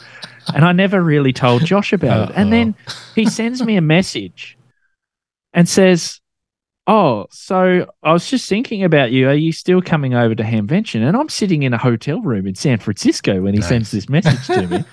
and I'm like, Oh, you know, oh, it might have to be next year. Oh, Oh, it's no. just so much. And and Josh was really supportive and good because he realized some of the challenges that I had in going over. Mhm. And anyway, then I rock up and he's like, You lied to me, you lied. "Oh wow." I'm like, I'm so sorry, I'm so sorry. But uh but yeah, there's and and you know, some of the other guys there, it was it was fantastic, you know, meeting Jason and and um and Mike and and Yeah. Carlos and everyone else, so and Sterling and yeah, it was uh, it was it was great I fun. didn't We even. had just- I mean, I was just floored by that one one video of the smoking ape that you had. He just went on a stand-up? monologue. Yeah, he just went on monologue for like twenty minutes. I'm like, what? I, yeah, I'm, I'm not going to get a chance to meet the guy in Huntsville, but you know, I was like, man, it would be so great to hang out with this guy. Ape's uh yeah, Ape's uh stand up comedian. He's uh he is so funny. And he's just all right, son. It's always all right, son. Yep. Yeah, boy. like this he sounds like Foghorn Leghorn, Yep. some of the time. And he's just like, you know, and I said to him, I said, yeah, I'm trying to do a genuine interview and I'm standing there with Kyle. I'm like, so what's your favorite part of Hamvention? Probably the pork chop sandwich I just had. Pork chop sandwich on on Jim, right? Yeah, and then he starts going on about how he used to enjoy eating koala from when he visited Australia years ago, and I'm like, you can't eat koala, mate. Like you're eating our national animal. so, yeah, it, was uh, it was good fun, and uh, and and yeah, it was just we had the best time. So if you haven't seen them, uh, any of my listeners, if you haven't checked out uh, Hayden's uh, Ham Radio DX channel, check out his videos of the whole Hamvention. I don't know if you have it in a playlist form, but just look at the. Uh, I look think there the- is, yeah. Yeah, look at the the different videos, and of course, there's a bunch of other great stuff since then. A lot of intimidating stuff. Like he's got this uh, RF service monitor behind him that he was talking about, and I'm like, I have no idea. It's too many buttons for me. It's kind of scary. There can never be too many buttons, right? Yeah, yeah.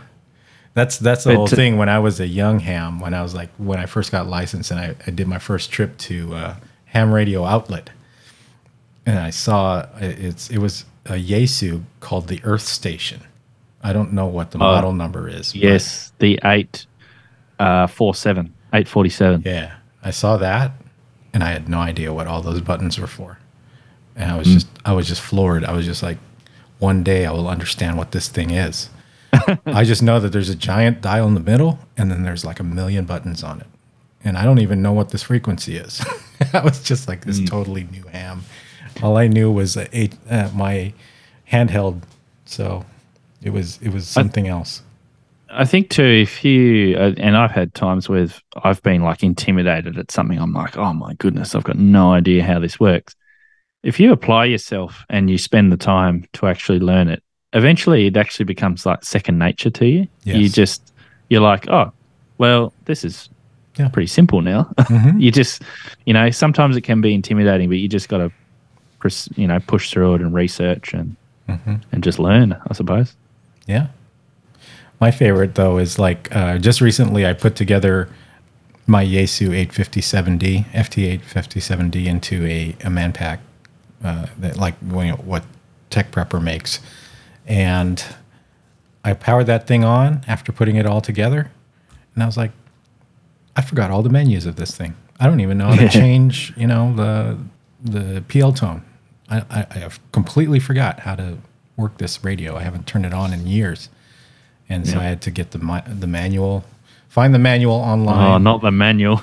put it in my uh, my phone, and uh, have ready access. So even those, so all the buttons and all the things that you get used to, it is perishable knowledge if you don't mm. practice it, Yeah, yeah, it is definitely, and it's- especially get- Yaesu. Yaesu's horrible about menus, so it's like y there's no figuring it out intuitively. You have to actually read something. They are.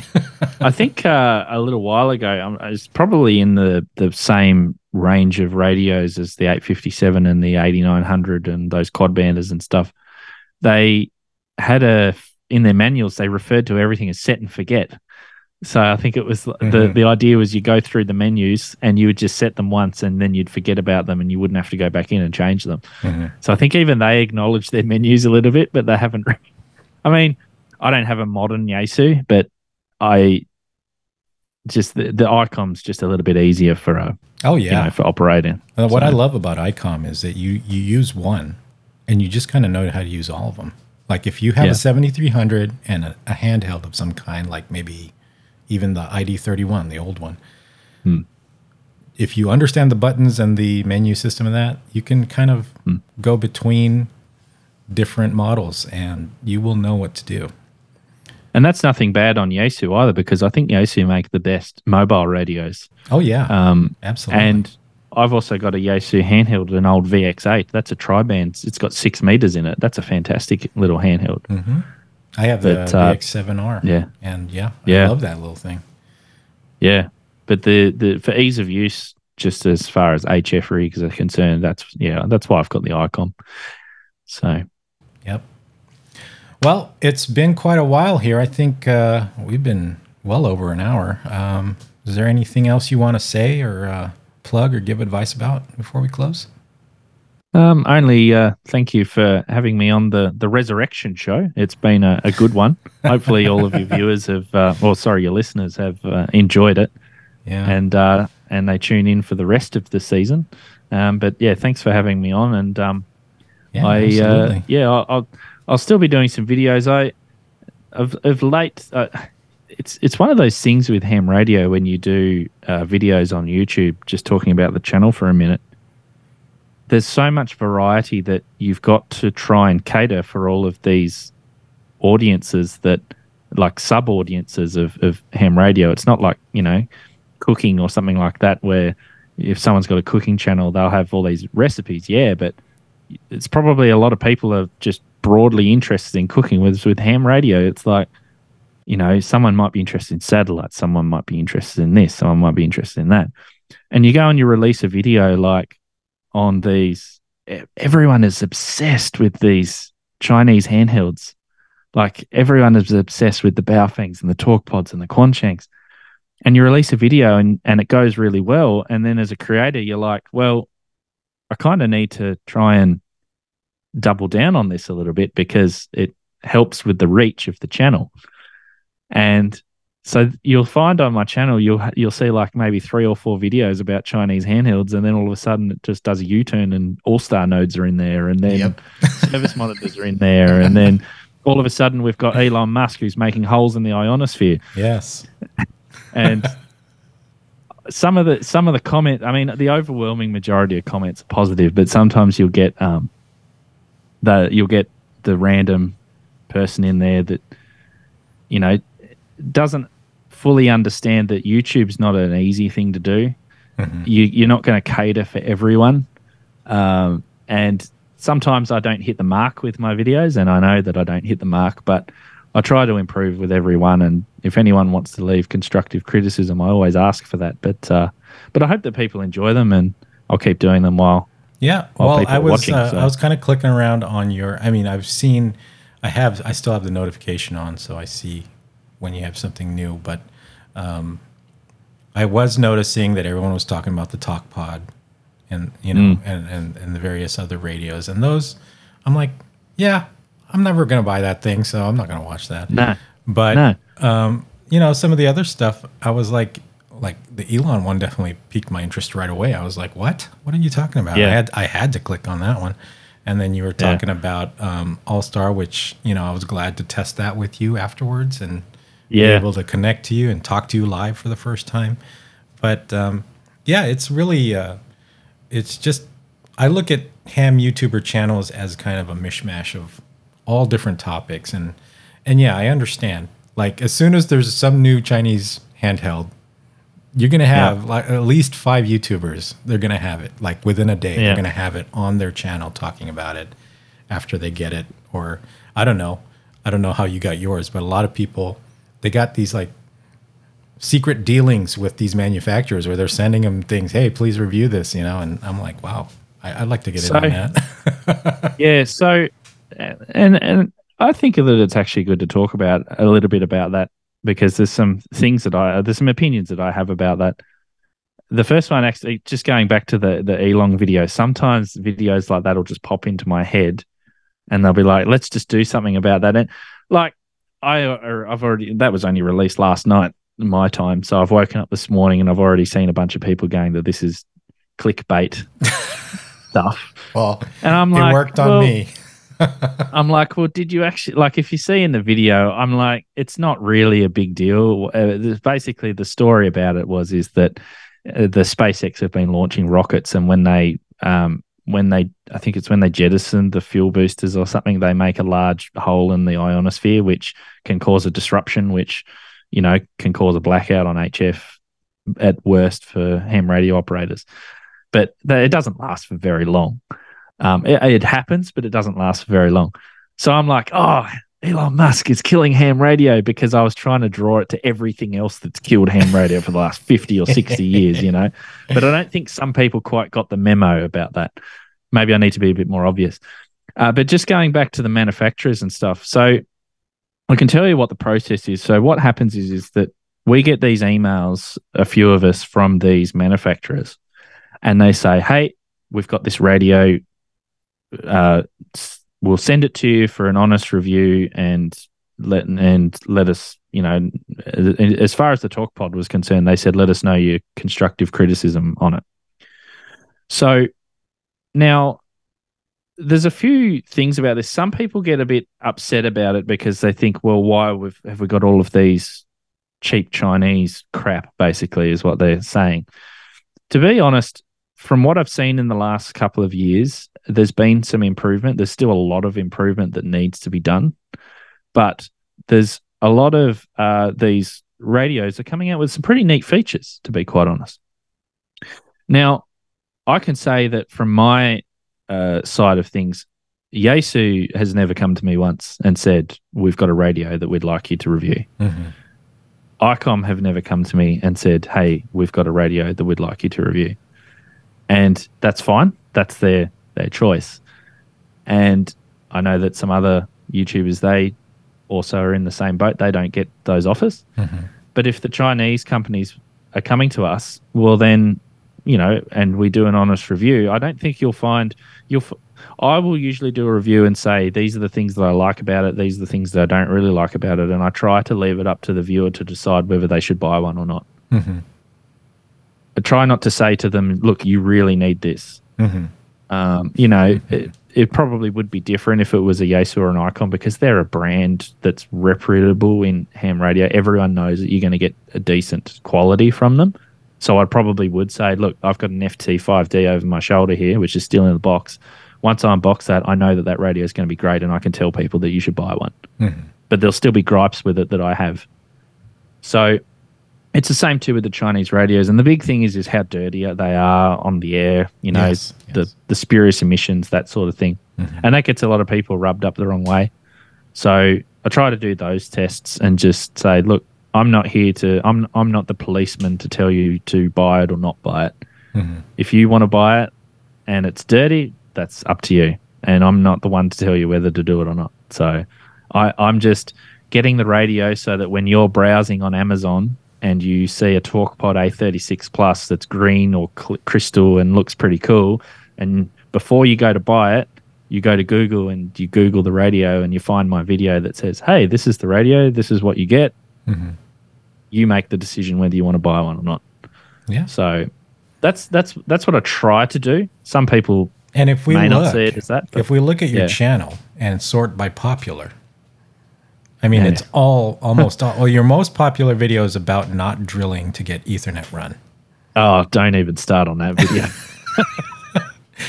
but the rest of them are all these Chinese radios. There's one about FT8. So it seems like it's the most polarizing yeah topics, YouTube Baofengs all, and FT8 that are getting YouTube the most is, views for you. YouTube is all about engagement, and it doesn't matter if it's positive engagement, it doesn't matter if it's negative engagement, they don't care. If yeah. someone has an opinion and they put it on a video, whether it's good or bad, that's when your video will do well. Yeah. And like, I mean, I, I, I could drop in a very interesting video that, well, at least that I think is interesting about some aspect of ham radio, and it might get like 2,000 views.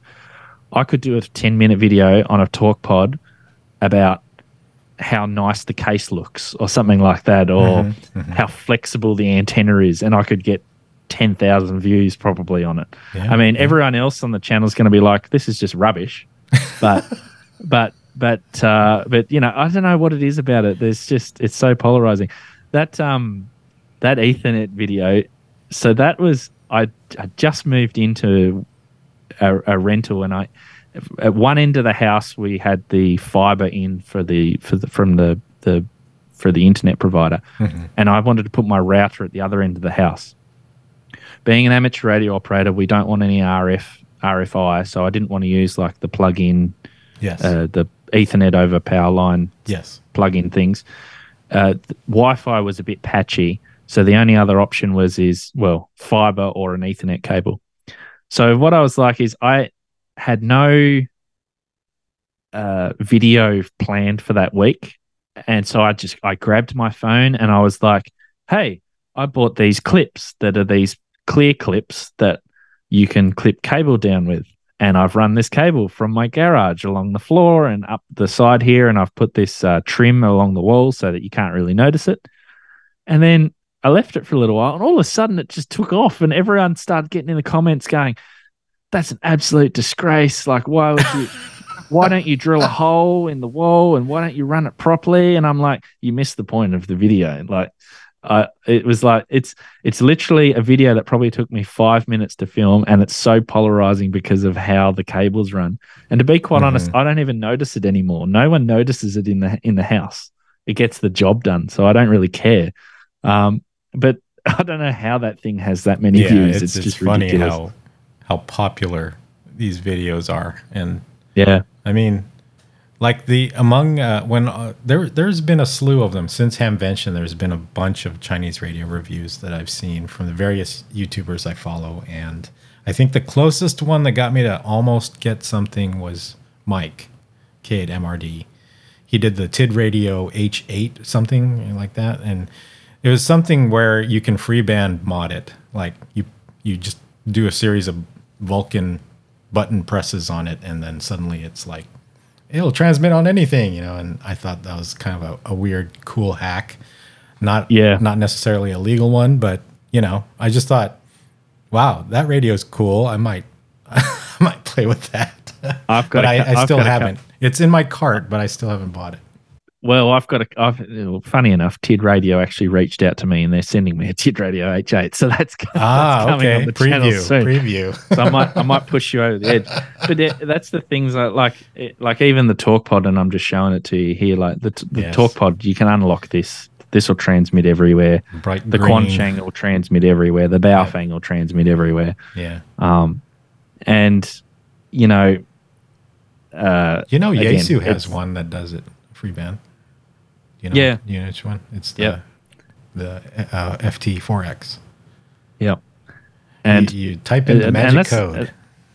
Uh, and that's the other benefit with having the service monitor too is, is that I can actually check to see how dirty they are, how bad the harmonics are, and how the spectral purity looks. And you'll do a test, and someone will, and you guarantee someone will get in there and say, "You didn't do that test correctly. I would have done it this way, or I would have, I would have used this." I'm like, "That's nice, but I did it this way." And I'm as far mm. as I know, it's it's accurate enough to actually give me a decent representation of what the radio is doing. Yeah. So, you know, it's I'm not the policeman. The rules are the rules. They're written there. It's up to everyone to yeah, decide. Yeah, it's the same thing with, with me. When I mean, I, my my YouTube channel is pretty much dead, but I, I, I do plan to put stuff on there soon, um, in, yep. including I'm thinking about even having these interviews as a live stream, and then mm. people kind of get the preview and then they can download mm. it later if they want to listen to it offline. Because these are fairly long, so I don't think people would stick mm. around for a stream this long. Um, but yeah, maybe not. I've I've had the same thought about because obviously we do streams and things, but vodcasts are, are still pretty big. Yeah, you know, putting yeah. putting vodcasts up and just people just talking like yeah. Especially but, if it's uh, on a, div- a, divisive issue. So if we could do a whole podcast, three, three hours of Baofeng, um, oh man, I lost my thought. What, what was I saying about that? Uh, but just uh, with the batteries, I, I, had some videos up on my YouTube channel about batteries that I had made and the testing of them. And my test back then, I didn't have no fancy battery computer analyzer, right? I, back then, it was just okay. I'm going to run this fan, and this little meter will tell me how many amps it's drawing, and I'm just going to watch it until it stops working. yeah. Um, yep. And people would criticize that. They'd be like, "That's not a good test." And so now I have the the computer battery analyzer and and kind of get some good good stats and graphs and uh, you know a better understanding of things. But uh, still, it's like no matter what you do, there's always going to be that's not the right way to do it. yeah. And it's one of those things that there, there's always going to be a critic, which is fine. It's not a problem. Some people get abusive and they go over the top, especially in YouTube comments. YouTube comments are unbelievably unfiltered. Um, like even compared to Facebook, it's unbelievable the amount of abuse that you get on there. Oh yeah. Um, And it's not re- it's not really warranted. Like they don't know me, they don't know you, they don't know what you're like. And if you make a mistake, yeah, sure. I deliberately leave mistakes in my videos sometimes because I know that it leads to engagement, and I know someone's going to spot it and they're going to comment on it. Nice. So I left. I ch- I tested a radio the other day that I left an an issue, or not an issue, but an uh, an error in the screen um, when I was testing it, and I thought, well, it doesn't take away from the test that I was doing, but anyone who notices it will know. Oh, it was actually the the the frequency of the radio was off by a certain amount because I hadn't plugged in my reference for the for the service monitor. And I thought I'm not going to take that out because a I don't want to go and refilm it, and b someone's going to point it out, which is engagement. It's it's people are, going to be like they're going to tell you if there's a problem. Yeah. And fu- funny enough, funny enough, um, no one noticed it except for one person, and they messaged me privately and said, "Hey, did you notice that in your video you've got this uh, this this issue?" And I'm like, "Yeah, I left it in deliberately." And they're like, "Oh, that's okay." So- so, cool. I'm just waiting for everyone else to notice it. nice.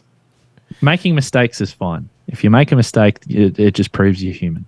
Yeah. So I think uh, a lot of mistakes that I've included in in both this podcast and and on videos is just I'm too lazy to edit. yeah. oh man. Editing's The hard. editing- Come on. Oh, editing is so. You could, if you have, say, a 10 minute video, I don't know what it's like for po- it, podcast, probably even worse, but for a 10 minute video, it probably takes you three or four hours to edit, minimum. Yeah. It's So like this podcast, I don't know how long this episode is. It's probably an hour and a half or so. It's going to be at least an hour and a half plus some time Mm. of going through Yep. it at least once. Yep. exactly. taking out all the ums and ahs and, and, and awkward silences or mess ups. Yeah. Yeah. Um, there's a good one for you. There we go. Take out. no, we're keeping that one. Oh, great. Well, anyway, uh, Hayden, yeah, I better close this so I, I'll have less editing to do. But um, it's great having you on. I am so glad to have uh, brought you back as my first guest for our season two of, of Hamdom Thoughts. Um, it's great talking to you. You are in the future. It's Saturday there, and it's Friday night here. Uh, anything else you want to say before we go? Yeah, I'll um I'll send you the lottery ticket numbers from tonight when they uh when they roll in. I'll let you know. Yeah, I wish it worked that way. But uh, Yeah. have a great fantastic. weekend, Hayden, and uh, yeah, I will Thank you, catch you, Dennis. online. And uh 73 to everyone and uh appreciate you having me on. All right, seven three.